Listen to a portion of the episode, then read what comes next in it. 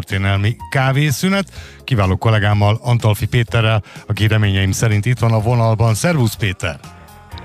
Szervusz, sziasztok, köszöntök mindenkit! Rengeteg minden történt február 1-én, hogy így kezdjük a februárt. Mind Mauritiuson, mind pedig az Egyesült Államokban ezen a napon törlik el a rabszolgasságot. Természetesen az Egyesült Államokban mindig van egy kiskapu, kitétel, hogy büntetésként azért alkalmazható. Azóta természetesen ezt ritkán veszik elő, de ez még az eredeti Lincolni szövegben is benne van.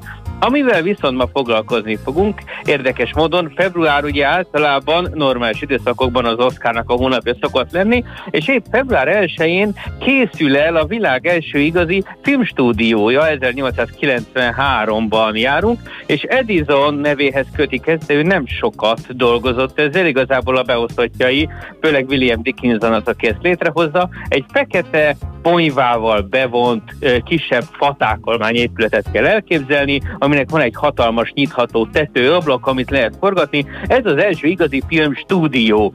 Ami érdekes, hogy itt pár perces és pár másodperces filmeket vesznek elő, és még nincs mozi, ahol lejátszanák. Az első film az egyébként egy tűzszentés volt. Fölvették az egyik asszisztensüknek a tűzszentését, aki röhög is egyet az egész végén, és utána mindenki megjelent itt, a Úristen itt filmstúdió jött létre, és Buffalo Bill-től kezdve e, a fiútörzsnek a szellemtáncáig mindent fölvettek. Az egyik ilyen korai pár másodperces vagy pár perces film az a Fun in a Chinese Laundry, vagyis a kínai mosodában e, öröm vagy valami balhé a kínai mosodában. Nem is mindegyik van meg egyébként, ezeket fel lehet ma már lenni az interneten. Nagyon rövid, abszolút hang nélküli felvételekről van szó, de ezzel indul igazából az amerikai filmforgatás, az első, első film stúdió. Az, hogy ezt hogy játszák le, az még kérdéses volt. Az, hogy ez működik és föl lehet venni, és időnként ilyen nyilvános eseményeken lejátszák, ez még nem jelentett mondjuk mozi ipart, belépőjegy még nincsen, erre 1894 áprilisáig várni kell, amikor ugye ez New, York, New Jersey-ben van, de New Yorkban a Broadway-en megnyitnak egy ilyen eh, kinematoszkóp eh, szalont, ebből jön majd a mozinak a neve, de ez a kinematoszkóp szalon lesz az első igazi mozi, 500 ember az első törzs közösség, aki az első filmeket megnézi, ami egyébként boxmatch, kakas viadal, mondjuk, hogy ilyen mikroszkop színpados bohózat jelenetek, még teljesen hang nélkül egyébként, és ezek nagyon rövidek, de akkor egyből a közönség azonnal rákap ennek az ízére. Ez 1894, és ezeket mind ebben az úgynevezett Fekete Mária, vagy Black Maria ö, stúdióba vették föl, és ez nagyon érdekes, hogy miért hogy lesz Fekete Máriának hívni, már elnézést, Black Máriának hívni egy filmstúdiót. Érdekes módon a készítői nevezték el, hogy ez pontosan annyira sötét, levegőtlen és klaustrofób, mint egy mondjuk, hogy rabszállító e, autó, és a Black Marias, az, ezek a fekete máriák, ezek az amerikai korabeli szlengben, ezek a rabszállító kis ilyen zug teherautók, ilyen gyakorlatilag rabosító rendőrautók voltak, és erről nevezték el az első filmstúdiót is. Az elején említést tettél róla, Péter, hogy Edisonnak ez köze volt. Azt lehet tudni, hogy, hogy mennyi köze?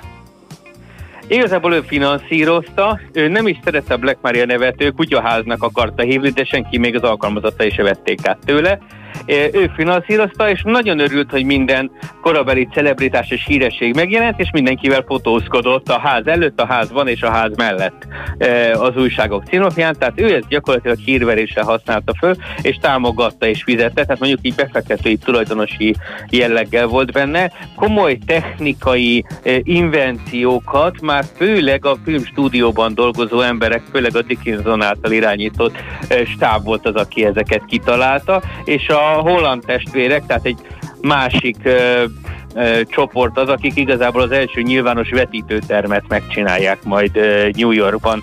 Érdekes, hogy csak 8 évig ér, tehát 1901-ig használják ezt, kinövik. 8 év alatt annyit fejlődik a filmipar, hogy Edisonék maguk fölépítenek egy jóval nagyobb és korabeli mértékben professzionálisabb filmstúdiót, és ezt el is bontatja utána két évvel. Utána jönnek rá, hogy hát ezt mondjuk valami műemléknek, emléknek, muzeális dolognak meg kellett volna őrizni.